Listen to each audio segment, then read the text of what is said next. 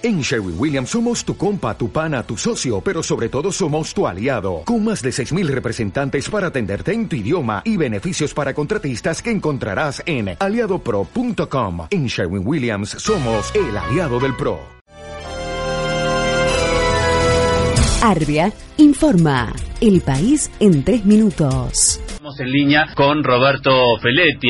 Se combinan dos cosas. Una, una cuestión de persecución ideológica generalizada y otro, me parece que hay un odio de clase. Me parece que él está expresando su, su, su rechazo a que por culpa de la democracia él tiene que ligarse en el Estado a gente que no es de su misma clase social.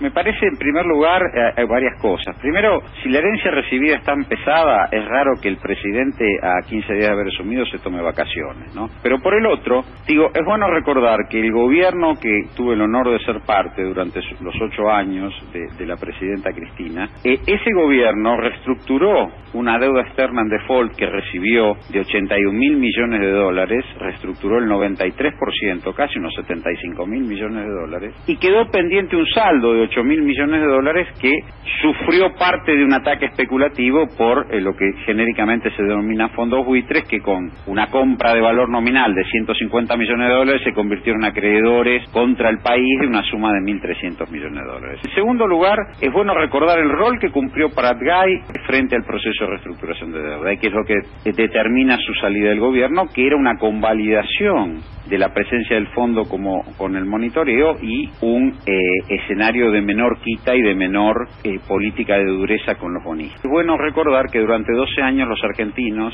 no oímos hablar del problema de la deuda, no oímos hablar de, bueno, viene la misión del fondo, vamos a ver cómo hacemos el ajuste. Eh, eh, el gobierno pudo haber sido bueno o malo, pero digo, eh, durante muchos años la deuda no fue un condicionante de la política interna de la Argentina, como pasó en los primeros 20 años de democracia, entre el 83 y el 2003, la deuda era un condicionante permanente de las políticas de los gobiernos democráticos.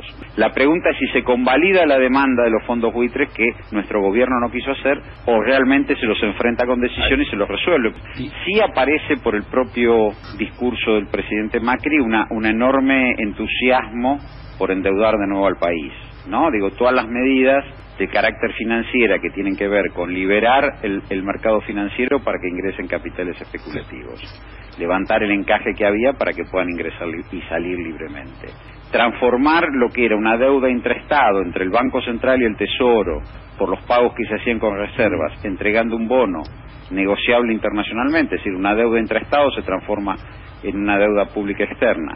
Y el presidente Macri que dice no se puede crecer sin deudas, bueno, todo eso conlleva a un pronóstico que, bueno, a la Argentina no le fue bien endeudándose. Si la proyección es hacer un plan antiinflacionario y lograr bajar la inflación a costa del desempleo, es un escenario muy triste para la Argentina. Yo recuerdo que en el año 1995 Argentina tenía menos inflación que Japón. Ahora el desempleo era el 18%. ¿No? Digo, si la política es una contracción monetaria y fiscal, el rumbo es ese, y eso va a forzar un, un nivel sumado a la apertura al exterior, un nivel de desempleo que impide una mejora salarial realmente es muy triste para la Argentina y yo creo que el movimiento obrero debe estar alerta sobre eso. Debe estar alerta con un ministro que eh, utiliza el desempleo como mecanismo para ajustar el salario. Debe estar alerta, digo, ningún ministro de caballo para acá se animó a tanto, a decir tanto. Digo, yo creo que el movimiento obrero debe estar alerta y debe ser contundente con eso.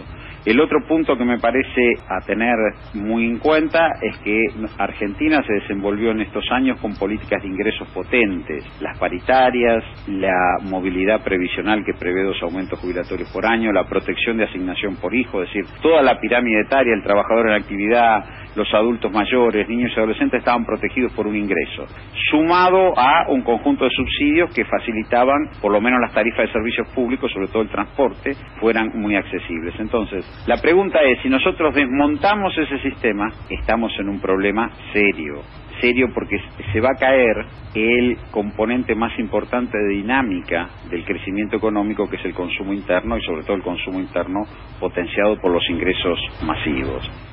Informó Arbia, Servicio Federal de Noticias de www.arbia.org.ar.